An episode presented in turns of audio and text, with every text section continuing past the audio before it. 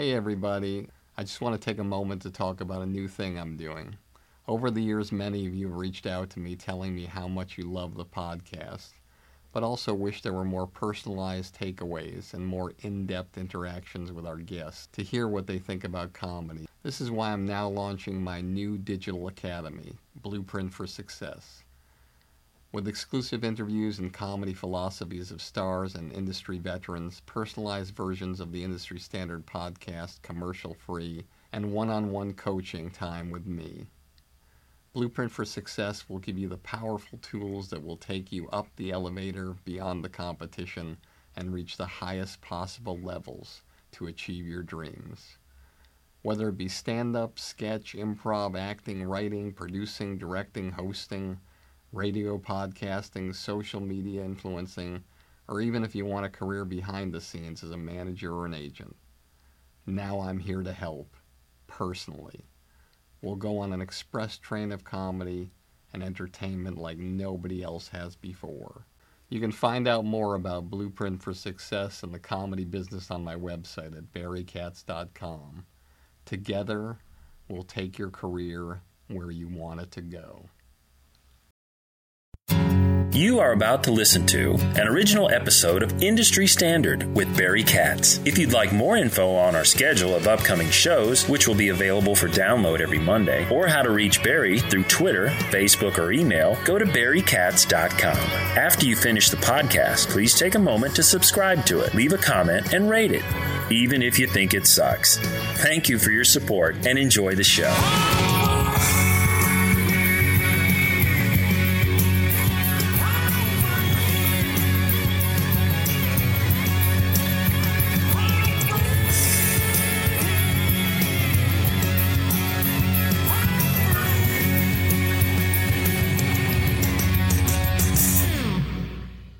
Welcome to another episode of Industry Standard from Montreal, from my hotel room. I am very, very, very, very happy today because it's been incredible what's been happening. And thank you so much for all your support and all your reviews that you've given on, you know, iTunes and the, the emails and the texts and just walking around this festival. If you've never been to the Montreal Just for Laughs Festival, do yourself a favor, go next year.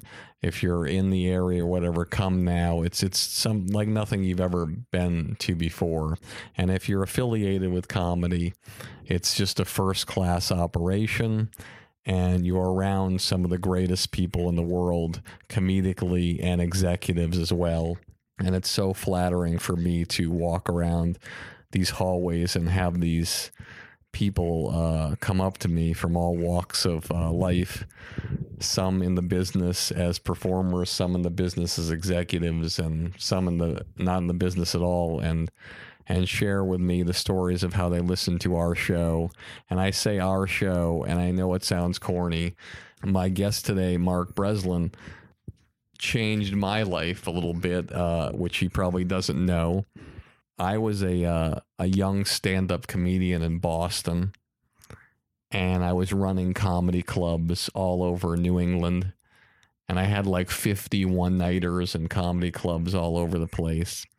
And I had my group of talent that I worked with who were great comedians who, you know, is well documented from Bob Goldthwait to Stephen Wright to the locals like Steve Sweeney and Don Gavin and DJ Hazard and and Jonathan Katz, who created Dr. Katz, and just amazing, amazing people. Denis Leary being another one, Anthony Clark, Nick DiPaolo. And, um, you know, back then I didn't have much. I didn't have a lot of money. All I had was, you know, the little bit of money I was making from these gigs. But I felt like I was in the business and I felt I was knowledgeable about the business and I was knowledgeable about what made comedy great, although people would dispute that. It was the 80s and I was on an island. You know, Boston was an island. It was a great island. Great comedy. Great comedy. But all I knew was my circle of people. And for whatever reason it was, I had heard about Mark Breslin through a few comedians that had come through town, and they did really, really well. Really well. And I had seen people come from the UK into Boston, and they didn't do that well. I had seen people come from other countries, and they didn't do that well. But these people did well. And I thought, my God, you know, wouldn't it be great to bring a lot of these guys down and do the circuit that I was working on? So I put in a call to um, the owner of the comedy club there in Toronto, Yuk Yuk's. And the owner's name, the man who's sitting here before me, Mark Breslin. And I bought my ticket and I went up to Toronto. I'd never been to Canada before. And he had told me before I came up, listen, come up and I'll put on a showcase for you. And I'll put on all the best people and uh, you'll get to see them and see if uh, you can have them work in your circuit. And I wasn't expecting anything really, but he was so wonderful to me and so kind, and his staff. Jody McGregor, Liz Hodgson. And they were so wonderful and kind to me. And, you know, can we get you a drink? Can we get you some food? Can, I, I mean, never, you know, my, my mom always told me be nice to people when they come and, and treat them like a million bucks. But I never knew other people in other countries went by the same philosophy. I was very naive. And I went into this comedy club room, and uh, the audience was filing in, and um, was about ready to start. And I looked around this room, and I thought, and I, I share this honestly. I thought to myself, well, in Boston, we have a lot of places that look like hell gigs. We have a lot of places that look like little hole in the walls, but this was like a comparable kind of place. It was like a it was a place that almost like in the outside hallways of the place it looked nicer than actually when you got in the room. And I couldn't really figure that out. You know, I'm walking around like, well, this is really nice out here. Walked in the room and it was just like a regular dark, I don't want to say dingy because it's a bad word, but it was a dark place. And I thought, my God, geez, are comedy clubs in the city? Are they similar all over to the, the, the world? And as I sat down, I thought to myself, you know, I flew all the way up here. Who am I kidding? What comedians could they possibly have that are going to be equal to the comedians that we have in Boston? I mean, there's no fucking hope that anybody's going to go on stage and be like Steve Sweeney or like Bobcat Goldthwait or like Stephen Wright. I mean, it's impossible. I mean, it's just Toronto, Canada. I mean, I, who, who knows what's up here? Well, one person knew what was up there Mark Breslin. And he put on a showcase of probably 15 comedians. And every single comedian fucking destroyed, including Norm MacDonald, Wayne Flemming, and the guy who closed off the show was one of the most powerful acts I'd ever seen in my life. And it looked like, to me, it looked like the waitresses were wrapping up. And I don't know if they were giving checks or how it was, but I'm thinking to myself, like, how is this last guy, after 14 comedians have gone on, how is it possible that this guy is ever going to do well? And it was Mike MacDonald. And this guy, I can't even begin to tell you what happened in that room that night because I don't even think I remembered the other people until I got back to my hotel after he got off stage. And he got like a partial standing ovation, which for a white comedian to get a standing ovation in a comedy club, you know, happens like 1% of 1% of the time. And I got out of the room and Mark looked at me and he said, "What do you think?" And I said, "I just I I I just can't believe what I just saw. I mean, it was just insane. The comedians here are uh, like at at, an, at another another level. I mean, they're uh, like I think the comedians in Boston are great." But these comedians are just as good, if not better. They're all smart. They all have unique angle. They all have great content. They have all of their own characters. And it opened my eyes to the fact that in business, you can be a big fish in a small pond and you can be the guy who operates and is successful in an area and you can get comfortable. And I was starting to get comfortable in Boston. I had all these rooms. I was dominating there with all these comedy clubs and places. And I could get anybody to work, including the comedians from Canada who came down and did really well. But when I went up to Toronto with your invite, where you invited me so graciously, I realized at that moment that I had to change a pattern of mine. I had to look further than my own backyard to do business. I had to expand my mind to comedy and business in other places. And I subsequently moved into New York and started working with the New York comedians. I opened up a comedy club in New York. And then I subsequently moved to Los Angeles and started doing business there and did more national business and worldwide business. And I just wanted to let you know, Mark, uh, in this opening, that you were the inspiration for that. And you opened my eyes to the fact that there's greatness all over the world. And you just have to go. And so, anybody listening now, if you're an artist or an executive or somebody in any business, the most important thing is don't rest on where you are. If you're successful, don't rest in that area where you are. Figure out a way to expand your horizons to other areas, and it'll open up new doors and new opportunities and new financial situations and new relationships. And if you are an artist, travel. Don't be afraid to go to the UK. I've had so many artists that I work with. I say, hey, I got a gig in the UK. Oh, man, I got an 18 hour flight over there. I got a gig in Australia. Ah, oh, got to go over there to make that money. I can make that money in like one night in one hour. Why am I going over there? Forget the money. Go out, do the military tours work in London, work in Australia, work in Canada with Mark Breslin. Oh, well, the money isn't the way I want it to be. You should pay him money to work through there the first time. Get the experience, work with different audiences, and open your horizons.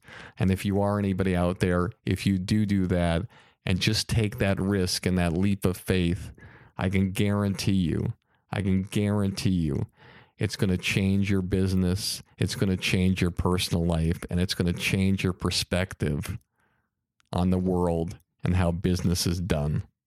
Here we go in three, two. We ain't one at a time in here. We're mass communicating. This show will have laughter. I got everybody pregnant with Barry Katz and semen. Infections caused by jacuzzi water. I'm not comfortable with the tone this is taking. Okay, here we go. Is there anything else I should know? You're on. What? Now I'm on the air! People on Twitter have been asking for Barry Katz to come back a lot. If you're undeniable, you will not be denied. If you want to be successful in show business, you get yourself a Jew white manager like Barry Katz. Here we go. You fucking firing me up, Katz. Being a manager is just turning no's into yeses. Undeniable. Creating holy shit moments. I love this man. Barry Katz. Back in the house. House. House. Let's do this. Hey, everybody. Let me remind you one more time about my new blueprint for success. It's a project I've spent months and months working on just to help you jumpstart your comedy career and beat the competition. Whether you want to do stand up, sketch, improv, acting, writing, producing, directing, radio, social media influencing, or even if you want a career behind the scenes as a manager or agent, Blueprint for Success will give you all the tools you need to take your career to the highest levels with exclusive interviews, my top 50 commercial free episodes from Industry Standard, one on one coaching with me, and unprecedented access into my knowledge and experience from over 40 years in this crazy business. I guarantee you that with Blueprint for Success, you'll become the creator you've always dreamed of becoming. No one's asking me to do this. I want to do it because I want to help you become truly undeniable. So just go to barrykatz.com, click on Blueprint for Success, and start your incredible journey today. I truly can't wait to work with you to help you change the trajectory of your comedy career forever. You know, before I get started, I want to take a minute to let you know that I- I receive a lot of correspondence from companies wanting to sponsor the show, and I just. I've just avoided it since we started. You know, I always thought that it was kind of weird, and I thought that maybe people would think a certain way if I I did that. And there was this one guy who kept reaching out to me, kept reaching out to me over and over again, persistent. His name was Michael Purcell.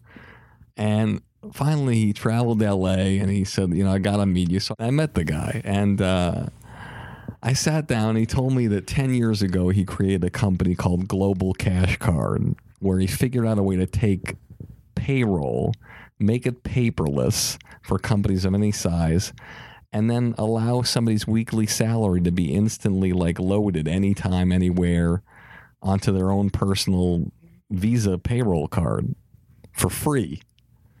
So I was a little bit intrigued. So I went online and I did some research and I found out that it cost around $3 for every paycheck to be cut by a company.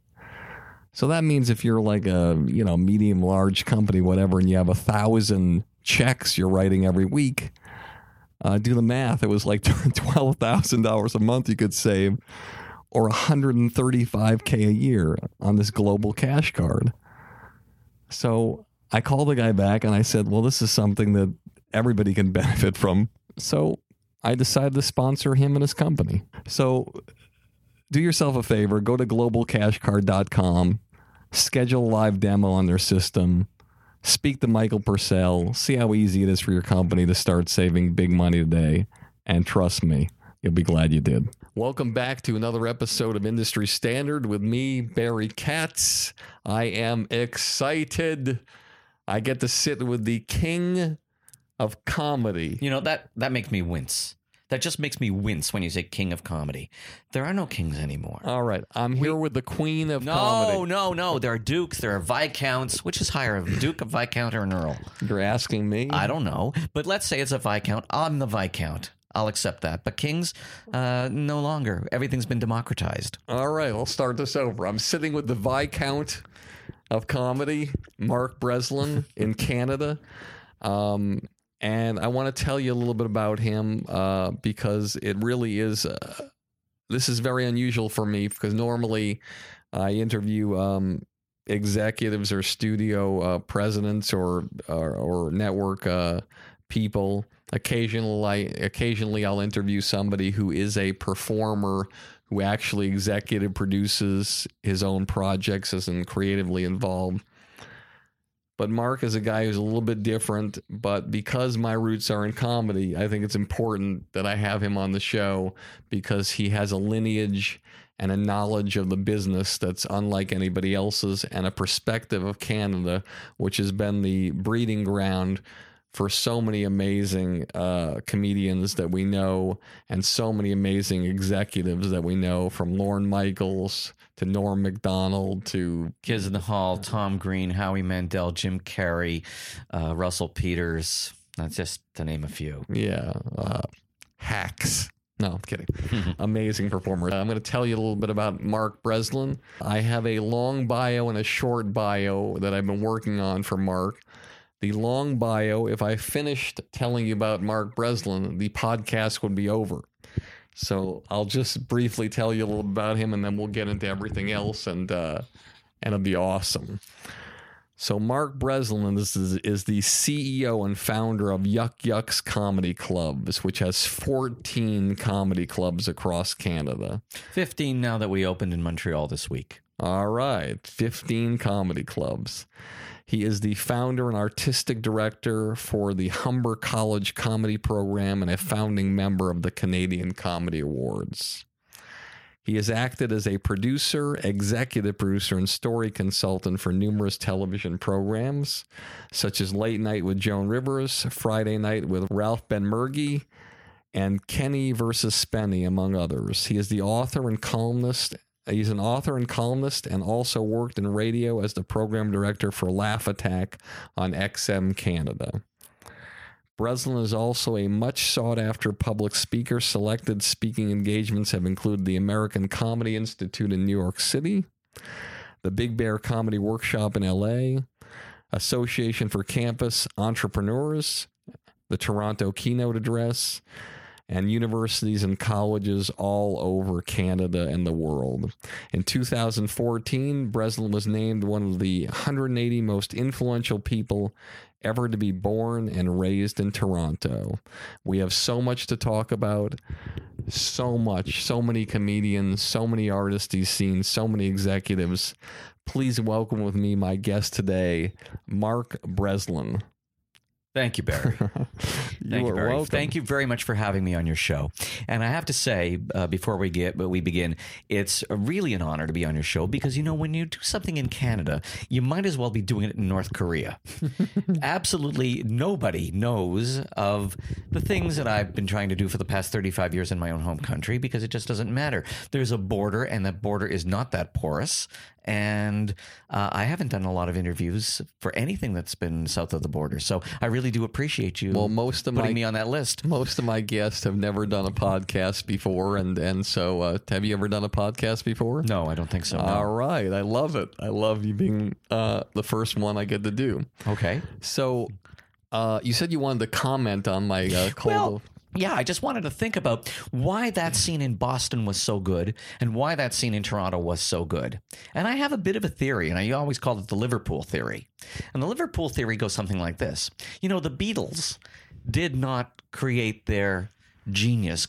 Their genius didn't come together because they lived in London, whereas where everything was happening, they were in Liverpool. They were in a provincial place. They they were in Hamburg, which was even more provincial. And the French. Uh, the French expression, uh, the French impressionists did not paint in Paris. They painted on the Riviera or in central France. It's very advantageous to artists to be out of the center of action because that's where you get good. That's where you have lots of time. What did James Joyce say? James Joyce said an artist needs exile, silence, and cunning. And I think that's true of why there was such a great scene in Boston, why there was such a great scene in Toronto, precisely because it wasn't New York and it wasn't LA, and the people in Boston and Toronto didn't have an industry breathing down their necks, telling them to create something in a very specific pattern. That's a great. That's a great uh, thing that you said. I think that that holds true, and I, I, I, I actually believe that's that's valid.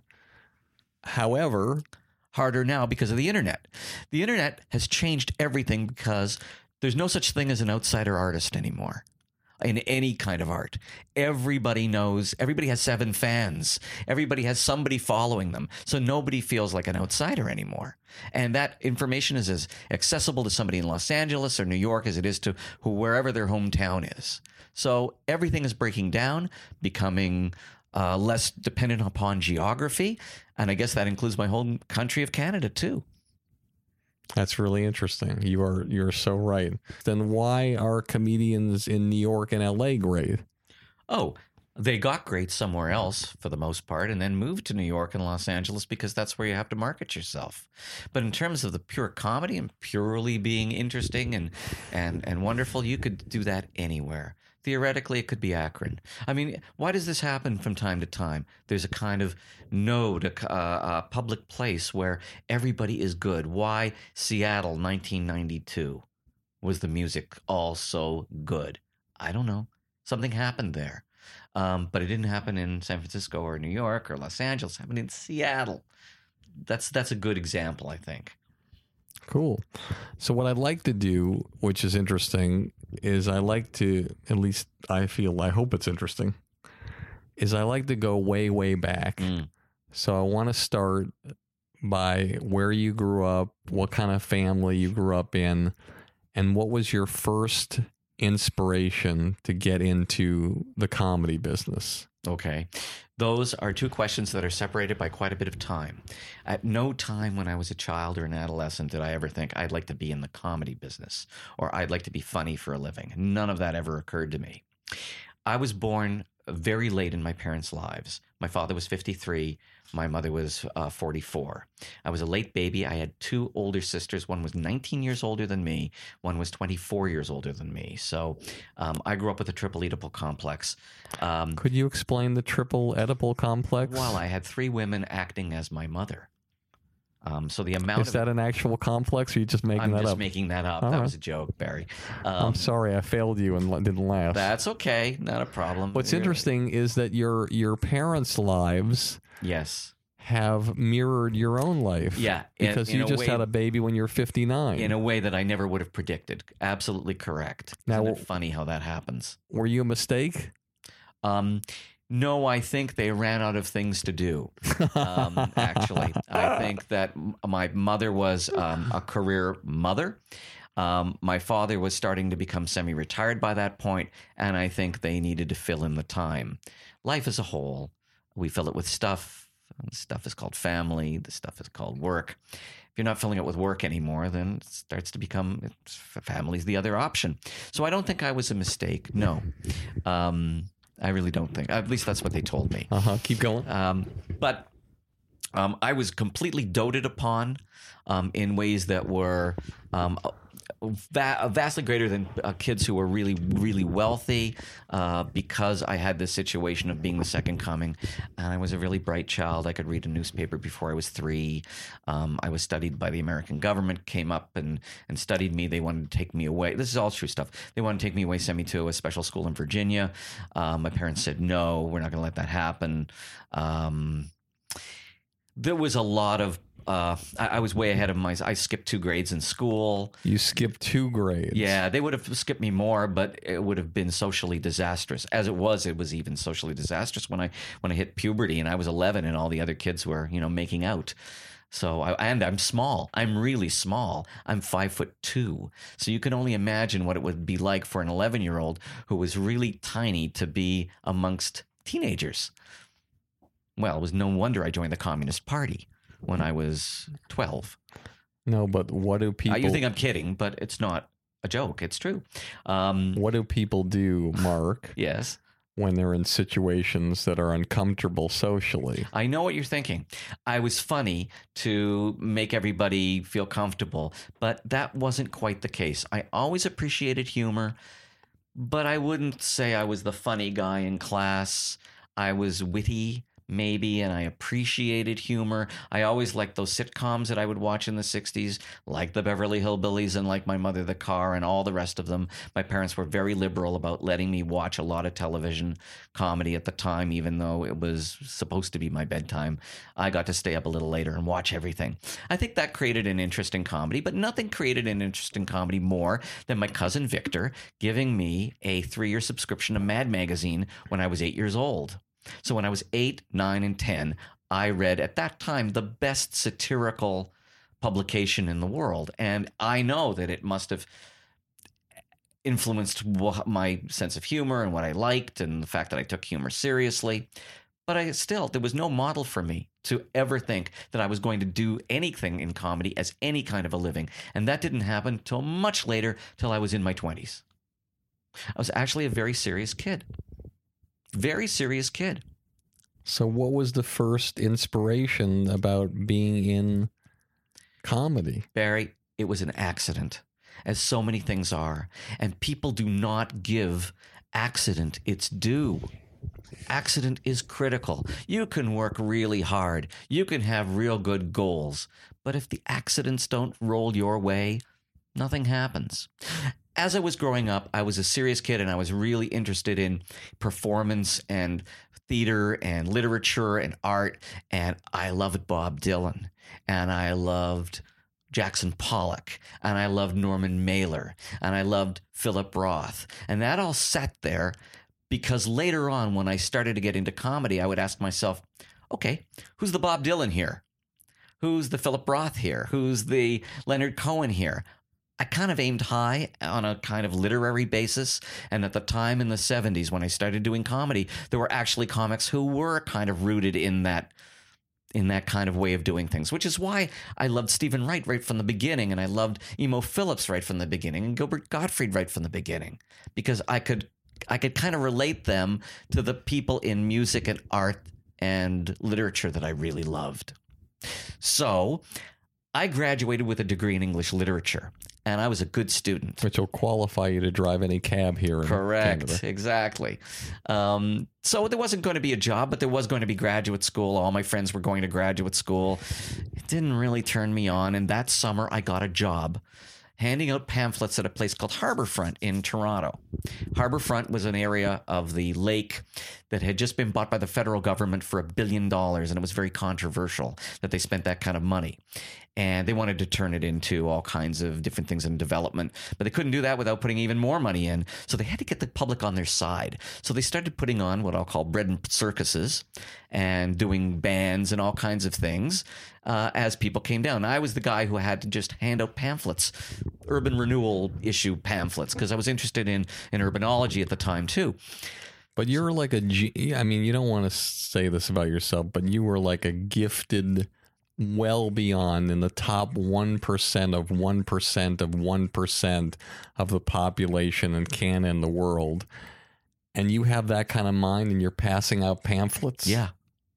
Why? Why didn't you utilize your mind to, to, to Because within two years, I ran the entire place. Oh, okay. I'm sorry. You have to understand that, um, you know, that's just an opportunity. When I worked for Joan Rivers, um, my first, uh, my when I got there, they gave me a, a windowless room that I shared with boxes of potato chips. and by the time two years had passed, I had the big corner office and was producing the whole show. So, you know, you have to look for opportunities. But it was also the 70s, and people didn't look for opportunities because people weren't as obsessed with success as they are now.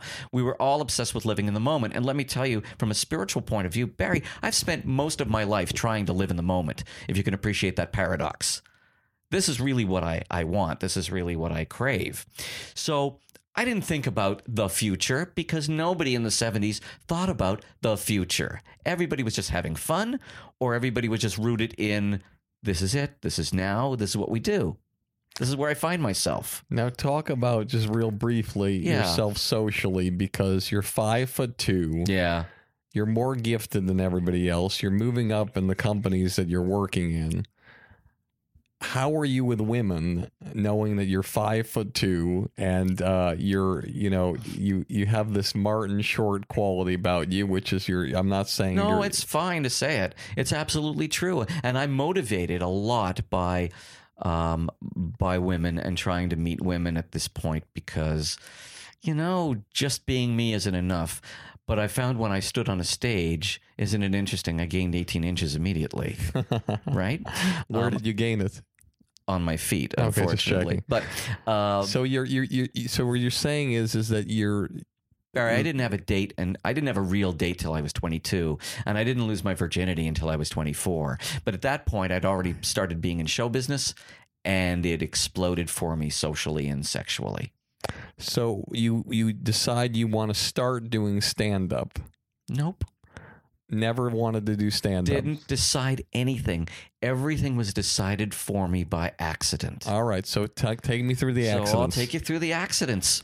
So I'm working for this co- for this government Mm-hmm. company on the lake, and I'm telling um, the people who are booking the bands that they're booking lousy bands, and they think, well, if you think you can do a better job, come on up in the office and work for us. Do that job. So I started booking bands because I always went out every night of the week when I was in university. I went out. I went to see theater. I went to see poets. I went to see bands. There were no comedy clubs, and there were no places to see comedy in 1974 in in Toronto.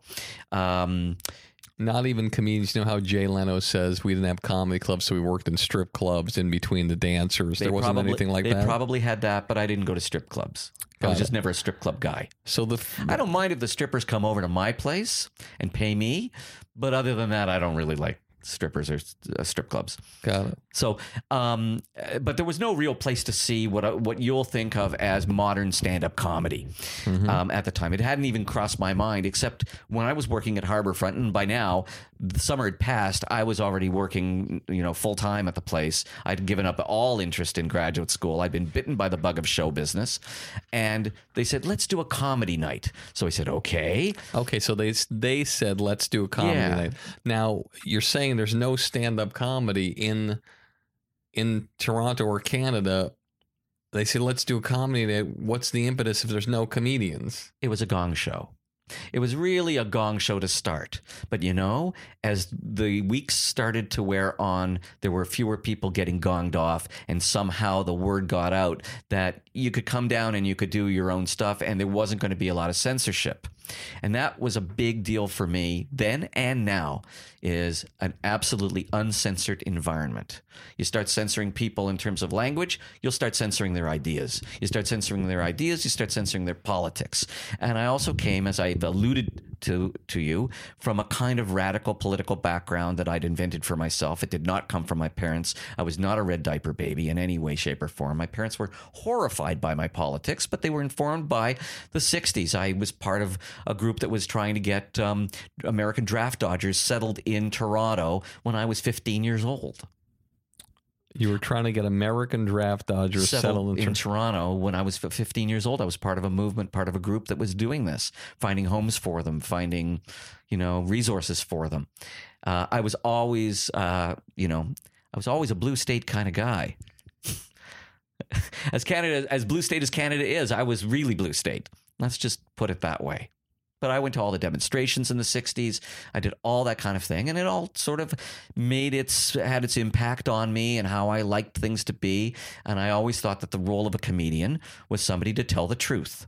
Had you ever seen a comedian in No. person? No. Had you ever seen a comedian in a film?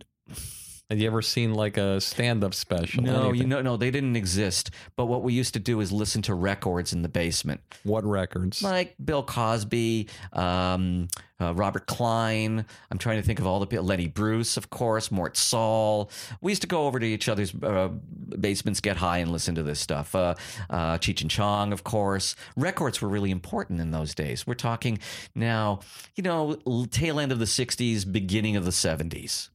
So that's where my comedy education came from. Plus, I used to watch Ed Sullivan as a kid, and I used to see all those comics on those those you know warty Jewish guys that were so ugly and yet so brilliant, and they could never get on TV today because they they have a you know it's something on their face that wouldn't let them get on TV today. But they were brilliant guys, and I love the brilliance and I love the honesty. And then I discovered Woody Allen films about the time that he put out. Uh, Bananas, uh, Play It Again, Sam, and it blew my mind because I felt that for the first time ever, there was somebody up there talking about the very things that I felt, that I thought.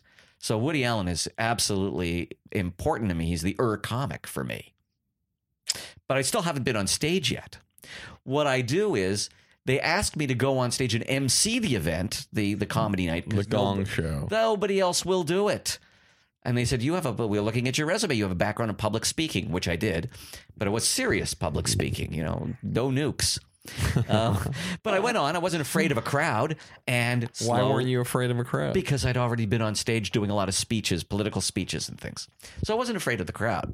Um, and I did it straight for a while, and then I throw in a line here and a funny line there. And slowly, organically, over a couple of years, I had a kind of act, an MC act, but it was an act. There were real lines, there were real bits. It was all going swimmingly well. Were there any other stand-up comedians that you ever saw during those two years in Toronto? Yes, all the people who were working on the comedy nights No, but would come down. But at the time, you the first event you put together was a Gong Show. the Gong Show turned into a real um, So most of the real- people that went on that night were stand-ups, trying to be stand-ups. Yes, and most of them didn't have a clue what to do, or they were doing old jokes. Um, and then you know names, and these names won't mean much. Larry Horowitz shows up, and Larry Horowitz is a kid who grew up in the suburbs, watching the Tonight Show every single night, watching those comics, saying, "I'd love to do that." And it's 1975, and he thinks, "I'll put together six minutes," and they're credible. They're not groundbreaking, but they're credible. And he starts getting good. And then there's another guy who comes on, and he's okay. And then there's a guy named Paul Mandel who blows our all our minds because he's like a Lenny Bruce type. Um, he goes on, he brings his divorce papers on, he reads his divorce papers, and he throws sticky buns at the crowd. And um, and then uh, he's a perfect Bob Dylan look, and he uh, writes Bob Dylan impressions, parodies. It's starting to feel modern now, Barry and I feel like I'm kind of in the middle of something, maybe, kinda, and then I get fired. I get fired from the complex as everybody does because they decide they don't want to uh, fund it anymore. The federal government isn't going to fund it anymore. It's going to be community run. And I'm without any place to play. My friends are without any place to play. Please, Mark, find you're the you're the businessman. Ha! Uh, find us some place to play. My friend um, runs a community center and he does a uh, a folk night on Saturdays. I call him up. I say, "Can you can we put on some uh, comics in between the folkies?" He said, "Yeah, sure. Bring them all down." But the comics hate the folkies, and the folkies hate the comics because the comics are, you know, wearing black and sitting in smoke chains, smoking cigarettes and swearing every other word, and the the folkies are all really full of love and they're wearing earth tones and the reeking of patchouli oil. Didn't work. But I got the best idea of my life, which was approach the community center and say, Can I have a night? I'll do a comedy night. Barry, this is nothing now. There's thousands of them all over North America, but it had never been done. It had never been done in Toronto, never been done in Canada. And the people from the community center said, Sure. $38 to rent the room, and you got to be out by 10:30. What night did you choose? Wednesday. They chose it for me. The worst night for comedy and show business. Wednesday. Who goes out on a Wednesday? So, uh, it was a, a lousy room. It was it was had been a bowling alley. It was long and narrow, uh, with a stage at the end, a little stage. And we were doing maybe forty people, forty five people half full. Nine weeks into this, I get a call from a reviewer at the Globe and Mail, which is like the New York Times of of Canada. And he said, "Listen, I hear there's something interesting going on on Wednesday nights. I'd like to come down and review it and talk to you. Is that okay?" I said, "Sure." His name was Jack Pizza, and he came down, sat there scribbling all night, interviewed me. He said, "I think I can get something in on Saturday." I said, "Okay, sounds great."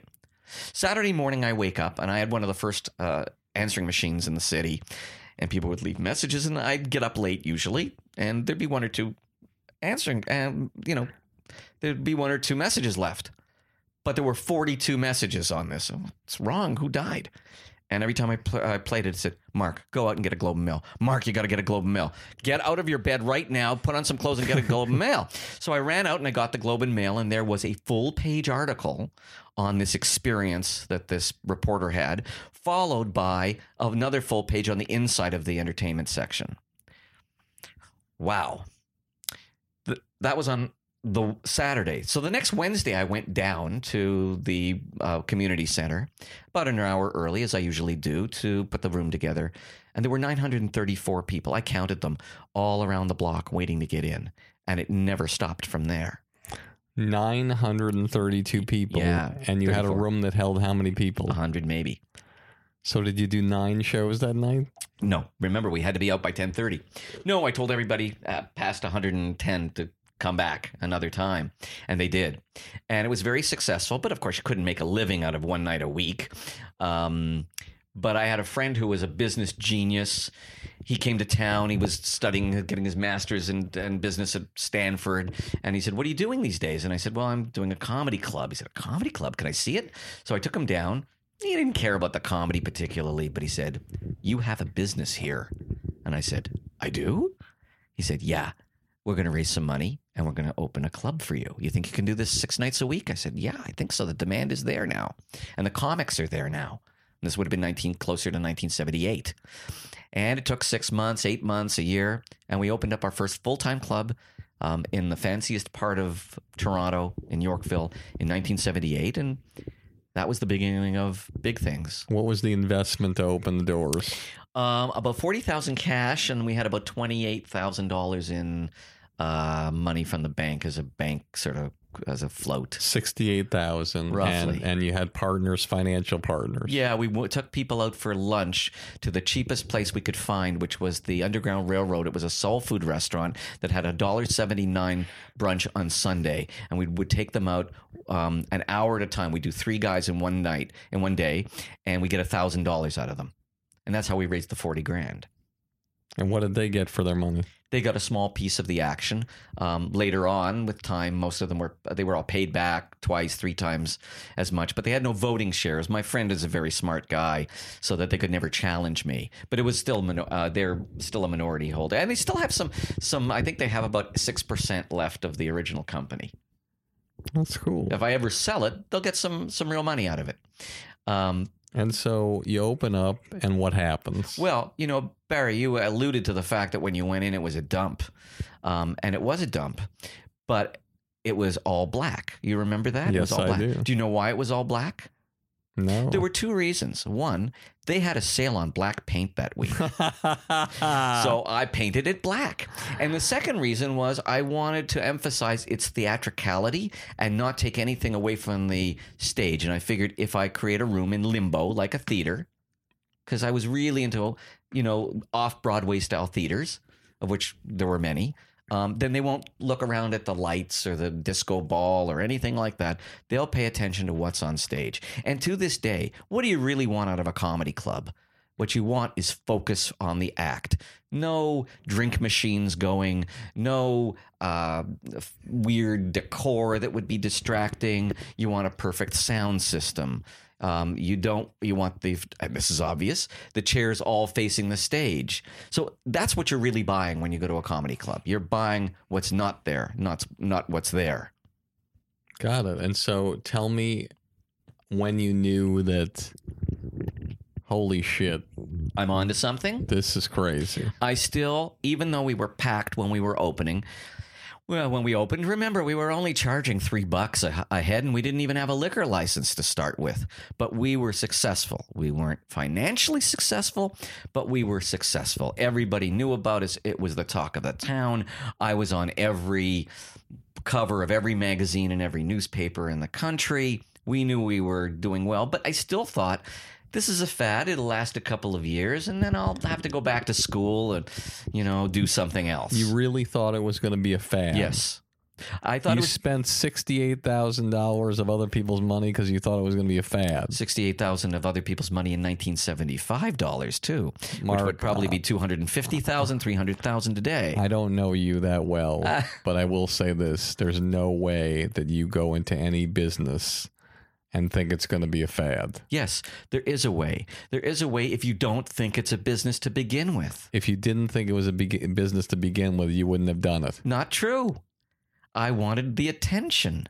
See, remember, You I'm get on attention anywhere. Barry. I'm on stage every night. You can be on stage anywhere. all Where? Wherever you want. No, there's no other place to perform. It's So you did it. 1978. an- So you did it for your ego. yeah, and to meet girls. Did it work? Yeah, Okay. It worked beautifully.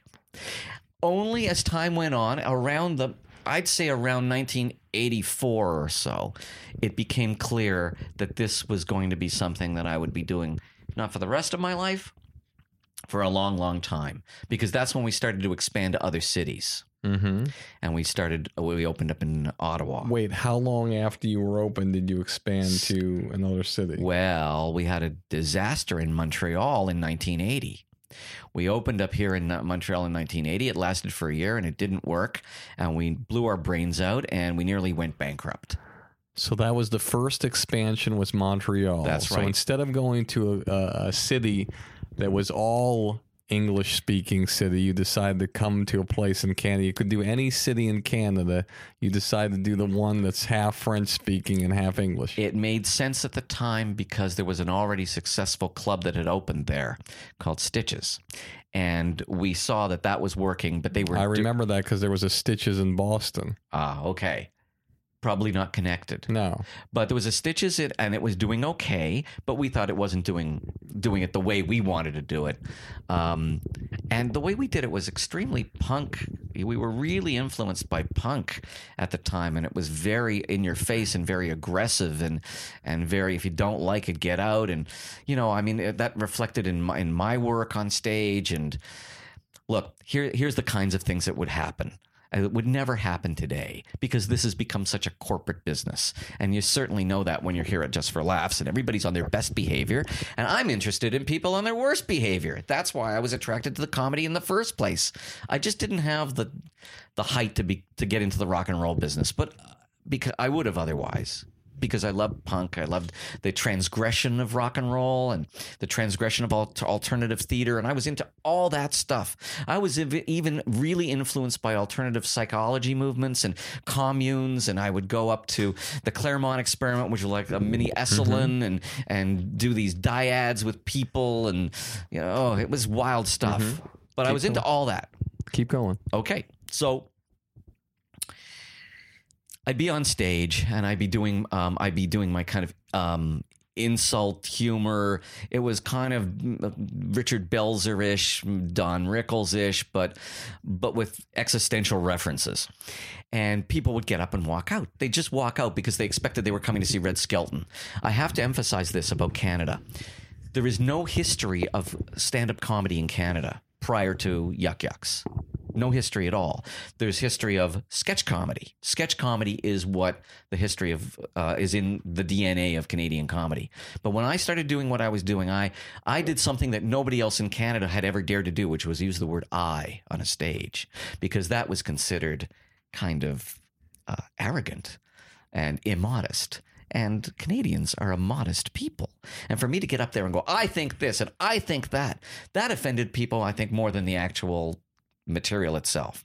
But the material itself was plenty offensive. Lots of sex, lots of uh, words you never heard on a Canadian stage. I brought the word fuck to a, to a Canadian stage. No one had ever said that before. In fact, I even had uh, people from the RCMP come down, monitor the shows. People from the police monitor the shows to see if I was breaking any obscenity laws. That's how extreme it was. Anyway, people would get up and go. But I used to I used to hassle them if they would go. I wouldn't just let them walk out. I would say, "Oh, excuse me, where are you going? You walking out? You going back to your shit lives? Is that what you're doing? Going back to your shit Christian lives? Is that what you're doing? Well, let me tell you something and I would pull out my wallet and I'd say, "Go, go wherever you want to fucking go, because the Jew has your money. The Jew has your money." And I would get everybody to chant, "The Jew has your money. The Jew has your money," and they would leave. And then they would think that was uh, we would all think that was over, but you see, they couldn't believe that I was actually the owner, so they would write the owner a letter about what had happened. Then I would simply take that letter. I had a stamp made up, which is about four by four. Remember the days of rubber stamps? Mm-hmm. And I would ha- the stamp would say "Eat shit and die." the Yuk Yuk's management, and I would stamp the letter, and I would mail it back to them. this was the spirit that we were trying to get going. It was very much an us versus them spirit. It was a generational clash spirit. Again, none of this happens anymore that I can that I can tell.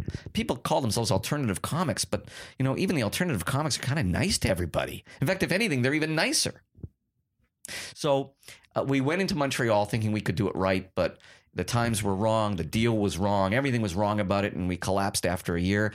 We went back to Toronto licking our wounds, and we didn't try again until 1984 with Mike MacDonald, by the way.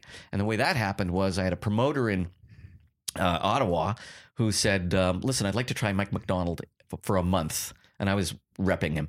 I'd like to try Mike MacDonald for a month in this space. Um, what do you think? I said, "Yeah, we'll try it." The thing was a huge success. And then the promoter said to me, Why are we closing this down? Why don't we just do a whole bunch of other acts? Why don't we call it Yuk Yuk's? Yuk Yuk's Ottawa. 1984. We opened up. It was a smash, an absolute smash. And after that, we tried Niagara Falls. No, sorry, Hamilton, because there was a kind of Ursat's club there, and I knew the guy, and I said, How would you like a better space? We'll finance it for you. We'll fold your club in. That worked. Then we tried Edmonton, and it worked in Edmonton. And when we knew it worked in Edmonton, which was a long way away, we knew it would work anywhere in Canada, and we started opening up clubs like crazy. And in a two year period between 84 and 86, I guess we opened up about nine clubs. And so you're expanding at a rapid rate, and you have comedians that are working the Toronto room, but you don't have an enormous amount of comedians to work these other rooms. What are you doing? I'm sending them out. I'm creating a circuit. It's vaudeville all over again. The guy in Toronto simply calls us up and says, "Okay, um, I can take a month off work. Can you put me in all your rooms?" I said, "Yeah, absolutely," and I would put him in all the rooms. And then eventually that led to creating an agency, and then the agency fed the fed the clubs. Now, we're going to get into some juicy stuff. Good. I love juicy stuff. So, one of the things that you are um, talked about a lot and much maligned for is the fact that you're a very competitive guy. No, actually, I'm not. I'm actually non competitive, as you will see as we have this discussion, because I know where this is going. Where's it going? It's going. You're going to tell me. You're going to tell everybody how I have a vertically integrated company that books comics into uh, the comics I, I agent into the rooms I own. Right? Uh, that wasn't where I was going, but Oh. I can go there if you want. Okay. Yeah, I got ahead of you. You keep going. That's okay. You got to go ahead of me. Look at you. Look at where you're at right now. I mean, you're you're you're you're at a much evolved stage than I am. I'm just uh, I'm just a squirrel trying to get a nut here. So There's a lot of nuts. Keep keep collecting. I think I'm one of them. So basically, what happened was I remember there were comedians who were starting to work in other towns and other cities, and there were certain comedy venues that were starting to open in certain places. Like Montreal started opening some comedy places, and um, and then there were other comedy places that would open up in cities where you did comedy. Now, when you went into Montreal and there was another comedy venue there, you were okay with going into Montreal and competing with that other comedy club. Now, you failed, but you were okay with going in. Other places came into your areas where there were comedy clubs, and the word on the street was if you are a Yuk Yuk's comedian, you will never work for me again if you work that club. I would never have quite put it that way, but I will put it a different way. My East Coast friends always say, when you go to the dance, you dance with the man who brung you. So I was opening up um, all kinds of. Uh, I was the pioneer. I was opening up all kinds of opportunities and venues for people. And all I asked was look, if I'm going to do that, all I ask is that you perform in my places rather than somebody across the street.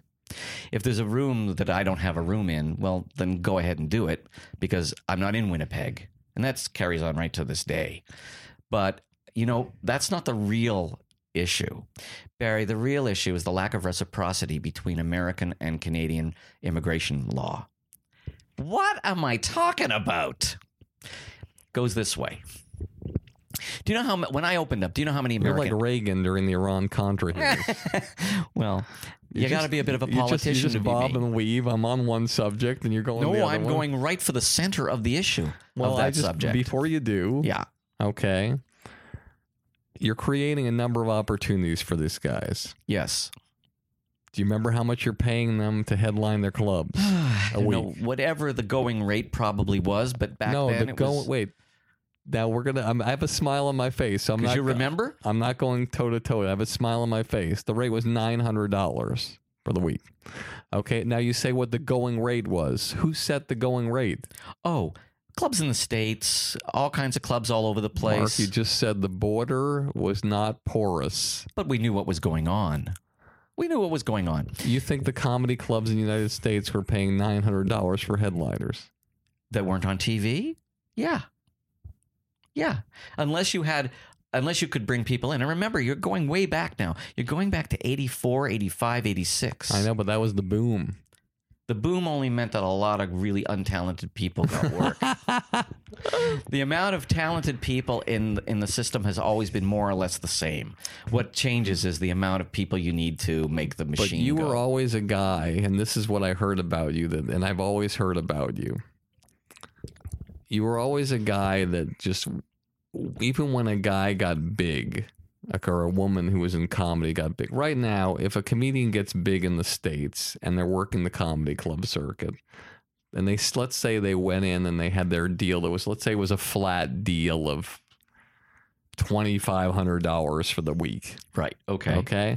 And they go in this one time, and something happens this year where it's just they sell out every seat in the place. But it was a flat $2,500 fee. Okay. Normally, the club doesn't give them any extra money. And in that particular situation, if you're charging $20 a person and there's a thousand people that came in, there's twenty thousand dollars that came in at the door, and you paid your comic twenty five hundred dollars.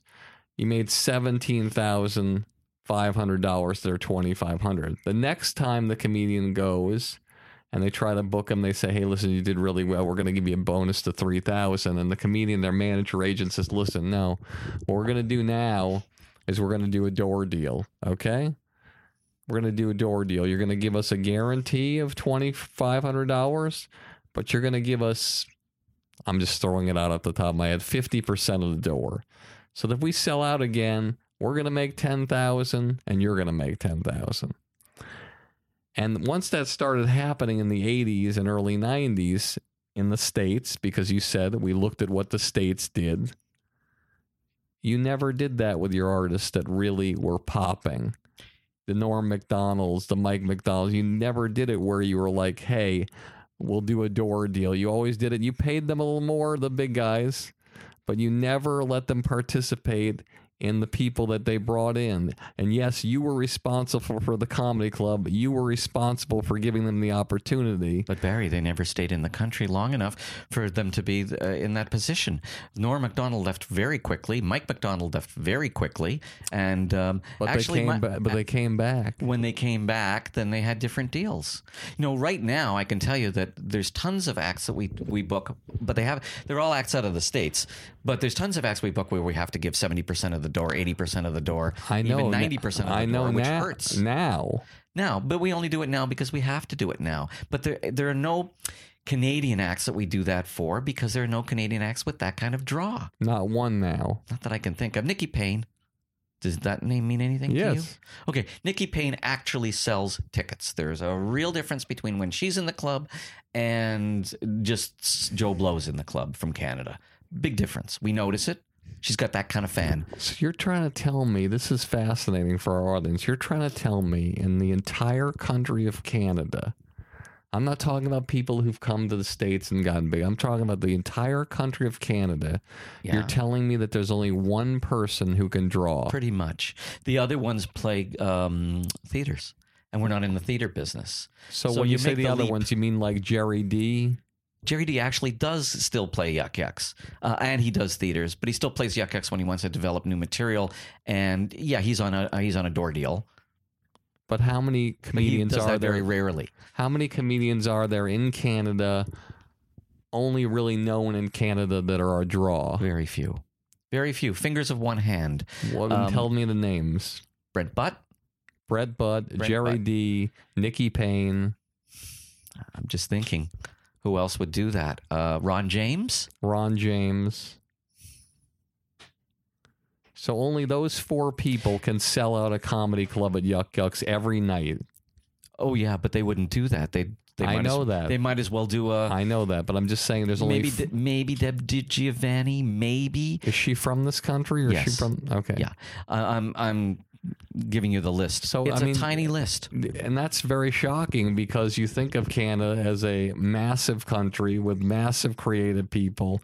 And the fact that, can you imagine in the United States if there was only five comedians who could sell out a comedy So, uh, so ask yourself why. You're not going deep enough no, you're here because I'm asking you why. because there's no star system in, in Canada. That's the problem. There is no hierarchical star system where, you know, the media gets a hold of somebody, they write about it, they promote them. That's how they get. Um, how many television shows do you think are produced here? I think there's three. Exactly. How about this? There's a comedy network here in Canada. How many shows did they produce this year? Zero. Yeah. How many shows did they produce the year before? One. And what was it? Match Game. And I'm sorry, but Match Game isn't going to make anybody a star. Except for those thin microphones. yeah, except for the thin microphones. And before a Match Game, what was it? How many? One? Yep, it was called Hot Box. It was a pretty good show with Pat Thornton. But you know, you can't become famous from one from one show on a cable network, no matter how many times they run it, if they only run it for a year. This is why everyone leaves. But what about a guy like. Uh, Isn't that the real issue? If you'll oblige me, maybe. Sure. What about the guy like Pat Bullard who was on television every night? He couldn't sell out comedy clubs? I don't think now he could. I think there was a time when he might have been able to. He might have been able to. He's on every night. It was on every night, but he wasn't doing comedy every night. He was doing a, he was doing a talk show, uh, not a talk show, a game show. So he's not necessarily associated with that particular genre. Mm-hmm. Also depends on the city.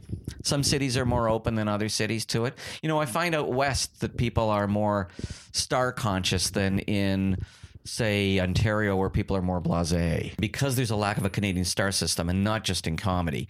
Um, it's very difficult for any uh, performer to get traction that can result in remuneration. That's always been a problem. This goes if you read stuff that goes back to the 30s and 40s, you'll even find it. But what can you say about a country that doesn't even have a talk show where somebody can come on and promote themselves? Pretty pathetic, huh? And for those of us, uh, our audience listening, what is the reason for that? A lot of reasons. Lack of money, lack of capital, lack of risk capital. I always thought this country just needed a mafia, you know, to put in some risk capital to uh, show business things. But so, in other words, if there was a millionaire in this country billionaire who wanted to do a talk show and could just go on a network and say, listen, I'm going to pay you $2 million for the space from 11 to, to midnight, five nights a week. Here you go. Here's your money. And I'm going to put on the kind of show I want to do. There Would is they do it? actually a guy who's who does that. And the problem is he's terrible. He's a, his own host, and it's a vanity project. And he's not very good. I've done the show, um, so nobody watches it, but he puts it on. Um, but he's got a lot of money, and he, and he does that. It's not anything that's really on people's radar, particularly. Um, I mean, because people in the United States will never believe that there's not a talk show in Canada. Will never believe that there's only three original programs that have been made in the past, God knows how long. three original comedy programs. Yeah, that's what I'm saying. Uh, but we're very good with um, uh, space. Uh, we do a lot of sci-fi shows. Uh, we do a lot of uh, kind of um, what do they call them? They're procedurals. You know. Yeah. Uh, we do a lot of those. A lot of dramas, but comedies. Nope, not good. And the reason is, I'll blame you guys, you Americans, because you don't pick them up and you don't broadcast them. And unless you get that kind of money coming in, how are we going to create our our uh, how are we going to create our shows? Sitcoms are expensive. well, how does the United States create the shows? Because they have 300 million people living there. We have 30. And the underpopulation of Canada is the thing that informs every single business decision across the board, whether it's lumber, uh, show business, comedy clubs, doesn't matter. It's underpopulated. That's the problem. Look, here's an anecdote you'll like, I think. I think I Um, will. very early in the game, people came to me and said, um, "I have a draw. You should, you know, you you should pay me more."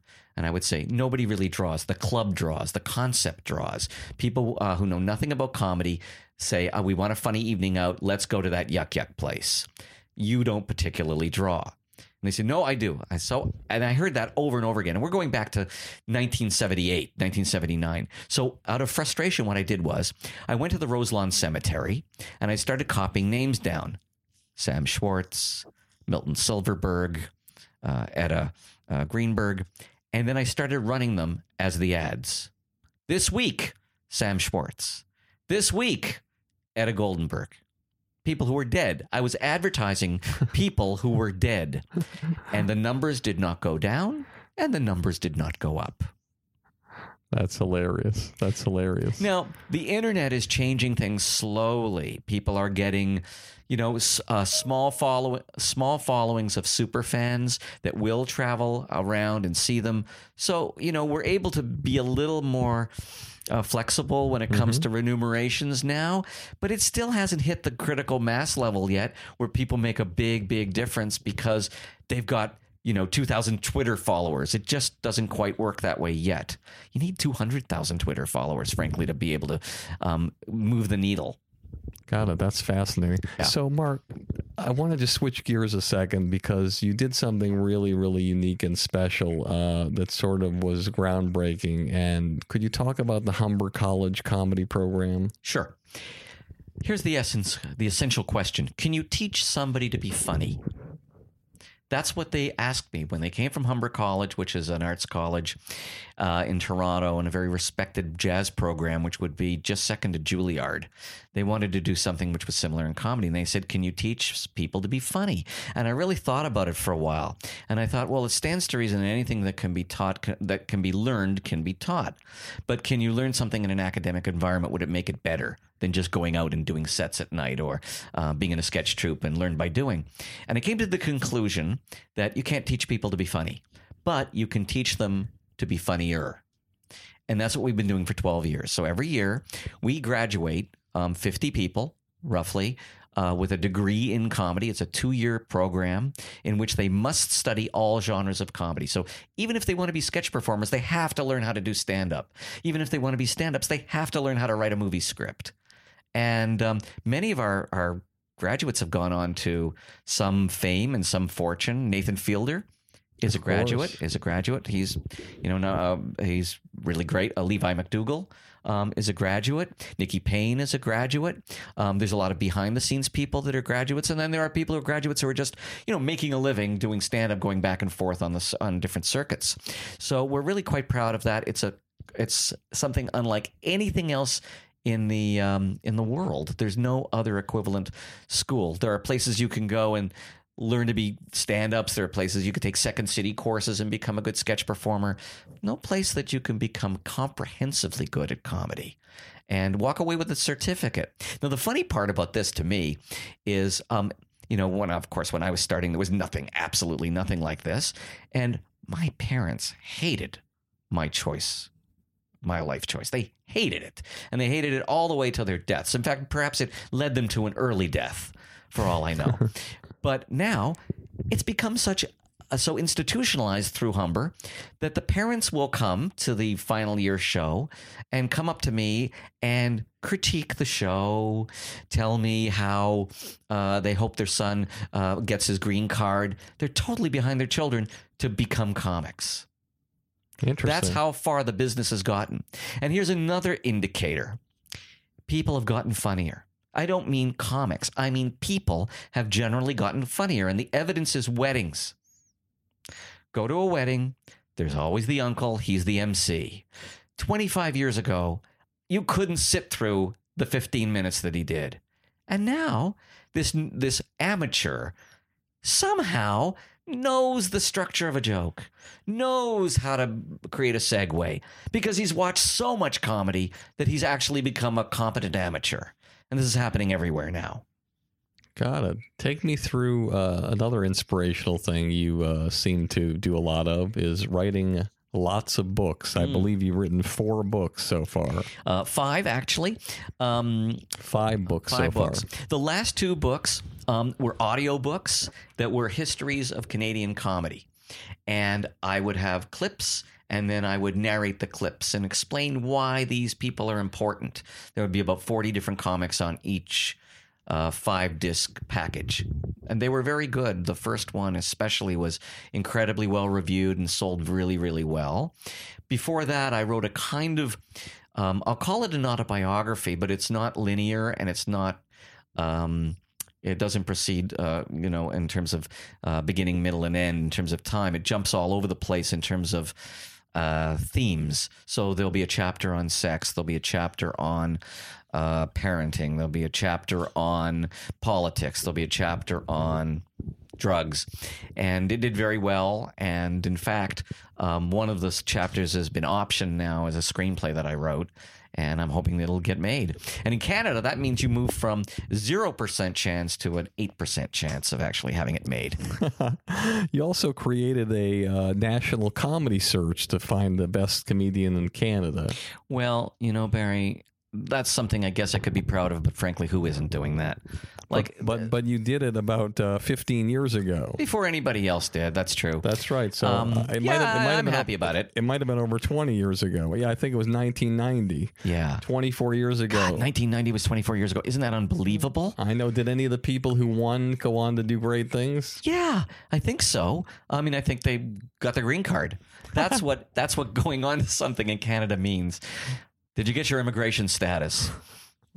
Talk about how you got to produce Joan Rivers from a guy in Canada doing something to producing and executive producing a national talk show, which is, you know, you never done before. Remember how I told you that so much depends on accident earlier in our talk? Well, it was a complete and total fluke and an accident.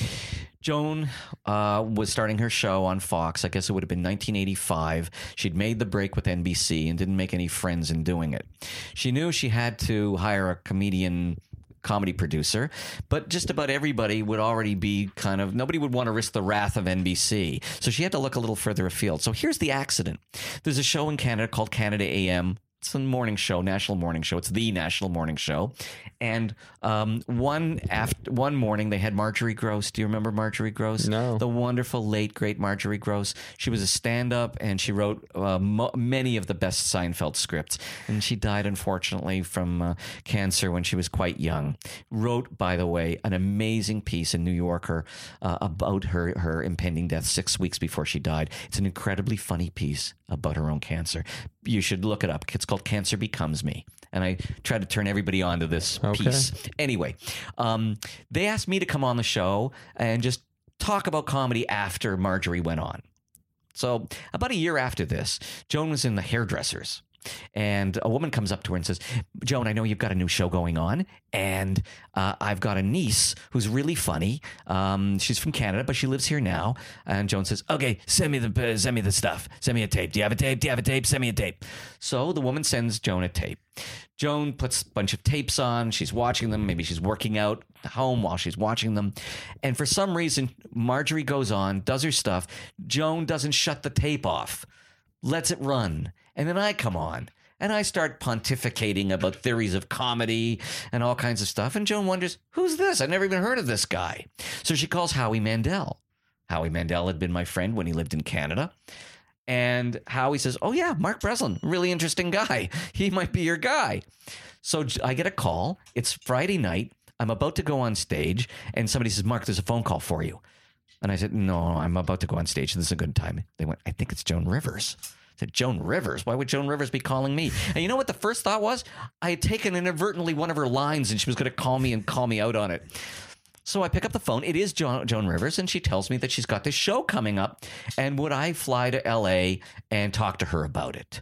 And I went, uh, okay. When do you want me to come in? She said, I'll fly you in next Thursday. Is that good? I went, uh, yeah, okay. Where do you like to stay? Uh, the Chateau Marmont. Oh, I love the place. I'll set, set it up for you. So all that weekend, I said to my friends, I'm going to L.A. because Joan Rivers wants to talk to me about comedy. And they all said, idiot. She doesn't want to talk to you about comedy. She's going to offer you a job. I said, come on, give me a break. That's not going to happen. And when I got there, that's exactly what happened. She offered me the job of being the comedy producer. Now, what was your responsibilities? Um, probably the same as Jim McCawley's was on the late Jim McCawley. So, so you were Tonight Show. responsible for booking stand-ups. Yes. I was, bu- uh, Who was the first stand-up comedian you booked on the Joan Rivers show? Bruce Smirnoff. Wow, interesting. Bruce Smirnoff. Uh, and the second one I booked was Harry Basil. Harry Basil killed so well, and it was all visual stuff that um, after that they came to me and they said, "Okay, whoever you book, we trust you now. You don't even have to show us tapes or anything."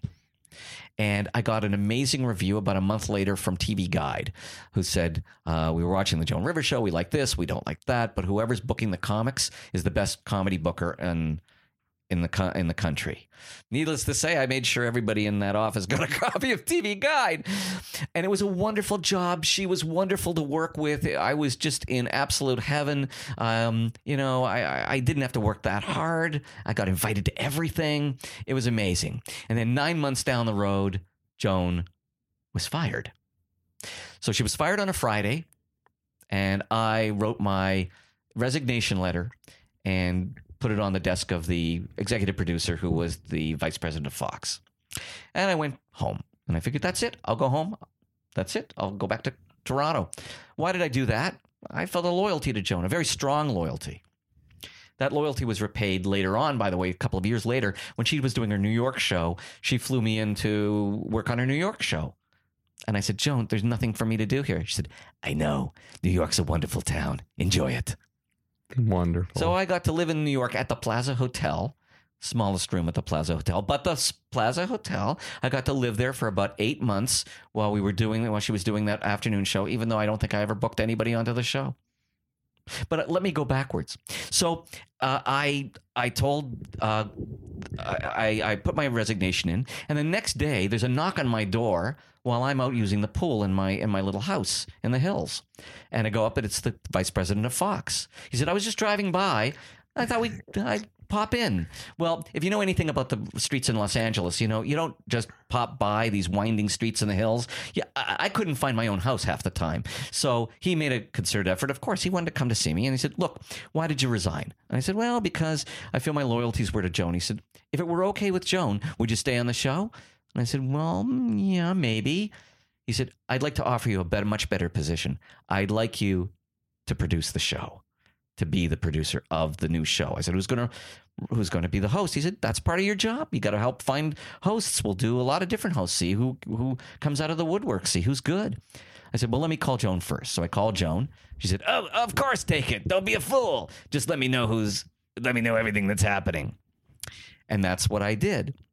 Who hosted the show after Joan? Oh God, there were so many. We used some DJs, famous DJs out of Chicago and New York. Uh, Suzanne Somers, Arsenio, and Arsenio eventually used those shows to get his deal on on Paramount when he Got it. syndicated his show.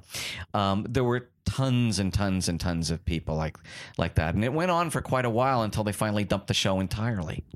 God. But it was uh, but it was a great great experience. Now, can I tell you, Barry, it was the stupidest thing I ever did. Why is that? Okay. In show business, you got to know what to ask for. And I asked for the wrong thing. The vice president of Fox, a fledgling network, comes to me and says, We want you to produce the whole show. Sounds great. My ego's puffed up. But really, Barry, I know a lot about comedy. What do I know about soap stars? What do I know about bands? What do I know about all the other people you have to put on the show? Not zilch, but not enough. What I should have said was, Thank you for the offer. But how about this? I'll continue to do my job picking the comics and grooming the comics for the show. And you'll give me another job because that job only takes half my time over in the Fox lot developing comedy shows for you.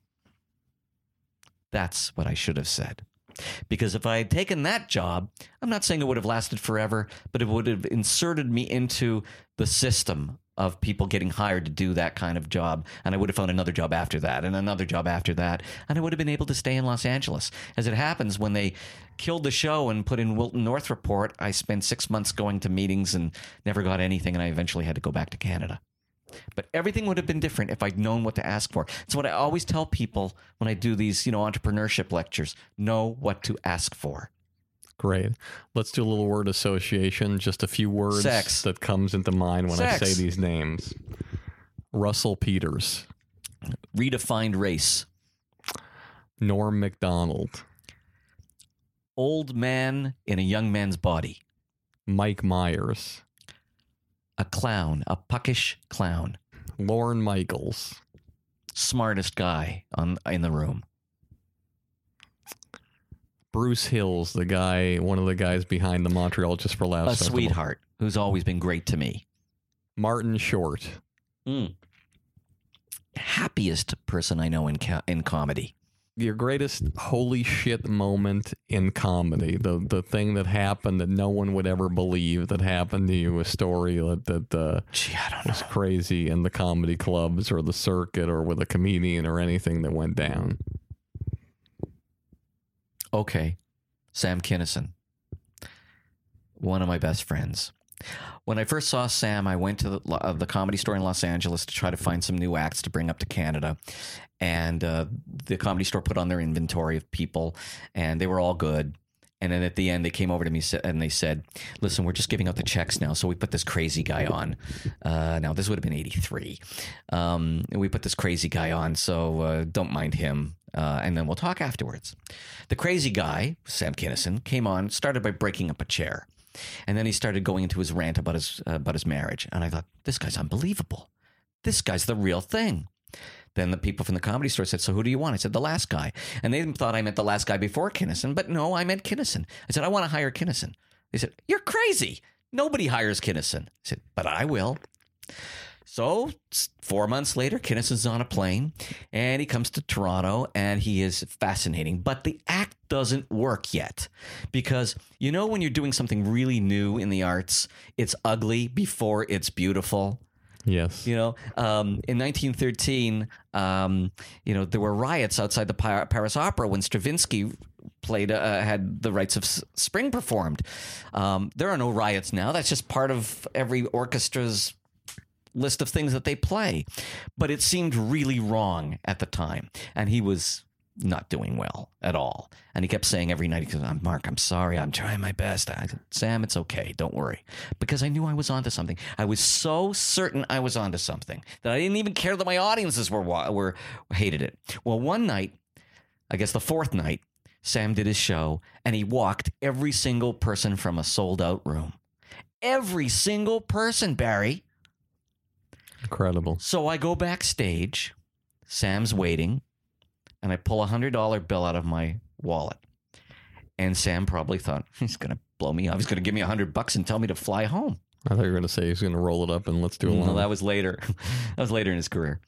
Um, and I said, Sam, this hundred bucks is for you. That's your bonus tonight. That's your bonus for walking every single person in the room. And I will give you a hundred dollar bonus for every time you walk everybody in the room, but you have to walk everybody in the room. If there's three people sitting there, you don't get your bonus. But your bonus is from walking absolutely everybody. Here's your hundred bucks. And he was stupefied. and he didn't manage to do that the next couple of nights. But again, it was not really it was reverse great. psychology. It- it- that night must have been just a special night. But what it did do is it told Sam Kinison that I was cool. And he played my clubs for years, even after he was doing big concerts. And we had a really tight friendship because of it. Awesome. That's great. Tell me some um, American comedians that you think are onto something really special. And when you watch them, you think these guys are heading towards Mount Rushmore Oh, status. that's so hard to do. And you know why that's hard to do now is because the mediascape has broken down into so many discrete units that the notion of broadcasting has even become um, questionable. So what you're really asking me is who do I think can, um, you know, can get a, uh, an internet, a, a great, can do great webisodes, and Maybe what I'm asking you is out of all the comedians you see in the United States from afar, who are the ones that you feel are doing the right thing? Sarah that- Silverman to start with. Sarah Silverman has a unique personality and u- a unique perspective, and um, is fearless about her material. And I always like fearlessness about somebody's material. I like a guy named Lee Camp. Do you know Lee Camp? Mm-hmm. Uh, I think Lee Camp also is is is really fearless and has something to say. And I love the fact that he has something to say. So does Ari Shaffir. He has something to say. But I don't know if any of these people are going to break through and become the next Seinfeld because I'm not sure it's even possible for there to be another Seinfeld with the business being the way it is and the way that everything is broken down. I think you, above everybody else, knows that anything is possible. Okay. Anything is possible. It's possible. I mean, let's face it. I'm. but I see, I see, I see a hundred people making two million dollars a year rather than one person making a hundred million dollars a year. Isn't that better? Yeah, it's more democratized for sure, but it also means that um, somebody like Seinfeld who can kind of create a, a, a consciousness around himself that unites a nation, unites a world. That's becoming harder and harder to do, and that's one of the functions of comedy. Name three American comedians who, when they come to Canada, they blow the place apart. Sort of like Dane Cook did five years ago. Well, you know, if you if you booked Louis C.K. in anywhere, he would do it. He would certainly do it. Um, let's see. Uh, we did Tracy Morgan as part of the uh, Canadian Music Week Festival at the Sony Center. Three thousand seats, blew the place apart. The people who are big stars in America will be big stars in Canada. totally equal. Yeah, there's pretty much totally equal level. It's at the people who are at the next level down where it's it hasn't caught up yet. got it. What's your biggest disappointment professionally? Maybe that I should have stayed in Los Angeles after the Joan Rivers show. That may be a, a disappointment. But I also met my came back to Canada. I met my wife. I built my company up. Um, I've done all kinds of cool things. I had a baby. None of that would have existed. You know, it's that if then um, musical that's playing on Broadway now, which is all about how one choice eliminates another choice, and you can never know because there's a truck out there waiting for me with with its name on it that's just ready to run me over if I just wait the uh, the red light out, and if I don't wait the red light out, I'm gone. So you always have to be aware of, of that when it comes to choices. But I always do wonder what would have happened if I'd stayed in the states. Your proudest moment professionally. HBO did a um, uh, young comedian special. It was their fifth one, and what they decided to do was they decided to um, go to five different cities, including Toronto, and use some alumni. The alumni in Toronto was Howie Mandel and Howard Busgang. Um, HBO was not in uh, Canada by the, at that time; it was illegal. Um, it still is illegal. You have to have HBO Canada. Um, it's blocked at the border, as so many of your stations are. Was this the HBO special where they took a comedian from each city or two from each city and did it? And Steven Wright was in Boston with somebody else. I and- think so. Yeah, that's the one. Anyway, they came to town. They came to town on Wednesday. They told me we'd, they'd be doing this on a Saturday. We'd sell out anyway. In fact, we'd make less money that night because they would have we'd have to lose some seats for camera placements. But I knew, even though HBO wasn't in Canada, I know it was prestigious and it seemed like a lot of fun, and uh, the audience would get something special out of it. So I said yes. So we had meetings about how we would do it, and everything was fine. And everybody was happy, and all the executives were good until I said, "And I'll MC the show." And they said, no, you will not MC the show. We don't need an MC. And I said, no, no, it's my club. I, I MC every Saturday night. I'll be MCing the show. And your show isn't even long enough. People are paying to get in and they're only getting 70 minutes worth of show. I'll do another 15 minutes and I'll introduce your, your warm up guy. It got so heated and so ugly over the period of the next three days. They hired my assistant away at the time um, to work for them. She quit uh, working for me and she worked for them. It was completely, completely a disaster. And I think anyone else would have backed down, but I did not back down. I said, I, I'm going to MC this show, or you can all leave. So well, we can't leave because there's nowhere else to go. It's too late. And I said, then you'll accept me MC. And I, against everybody's wishes, I went on and I MC'd and I killed. And I went up to them afterwards and I said, See, I told you I wouldn't wreck the show. They said, Well, we weren't going to take the chance. so I was, so I made a lot of enemies that day, that weekend. But I'm so glad I did what I did. Well, you fought for yourself. Yeah. I All right. often have to. That's right. We all have to fight for ourselves. That's how we get where we're going to go. So, last question. Yeah.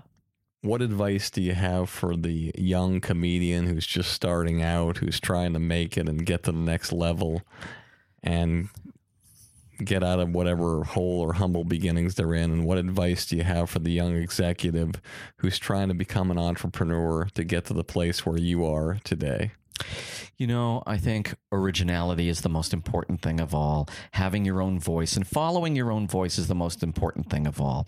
When I think of the comics that I hire, and let's say I'm doing a showcase in Toronto or anywhere for that matter, and I see 25 comics on, and they're all funny. Everybody's funny now. Everybody's got a great 10 minutes. But who has a 10 minutes that takes me to a place that I've never been to before? Who's got a 10 minutes where I'm thinking, I, want to be friends with this person. I want to listen to them. I want to go to a dinner party with this person. That's the person I'm looking for. So to me, it's all about originality. It's all about the voice. Do you have an original voice? And do you have anything to say? And to, to that note, don't hang out with other comics.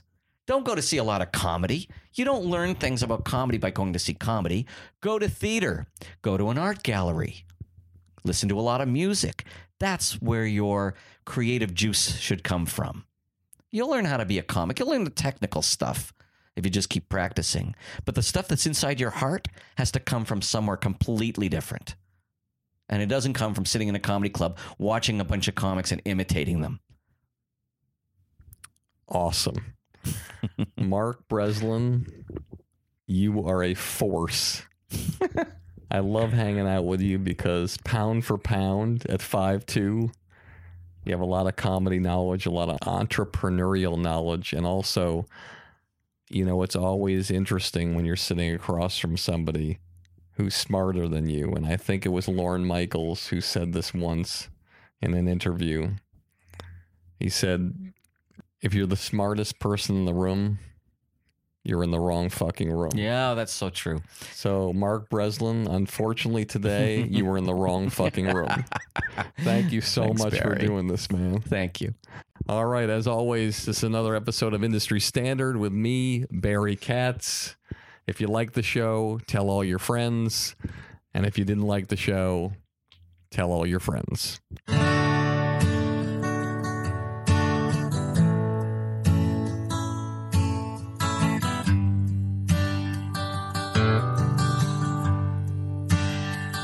They say it's glory. I'll scream your name. Put you on shoulders.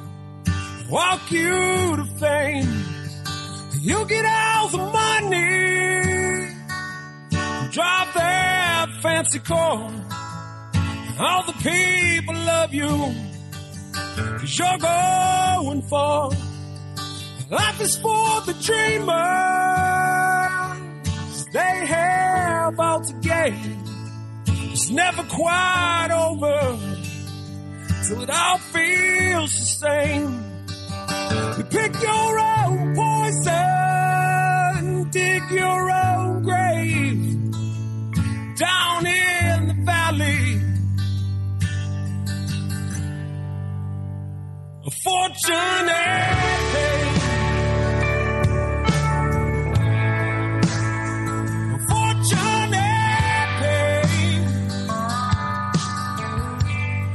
Thank you for listening to Industry Standard with Barry Katz. If you'd like more info on our schedule of new episodes, which will be available for download every Monday, or how to reach Barry through Twitter, Facebook, or email, go to barrykatz.com. Before you leave, please take a moment to subscribe to our podcast, leave a comment, and rate it, even if you think it blows. Thank you for your support and have a great day.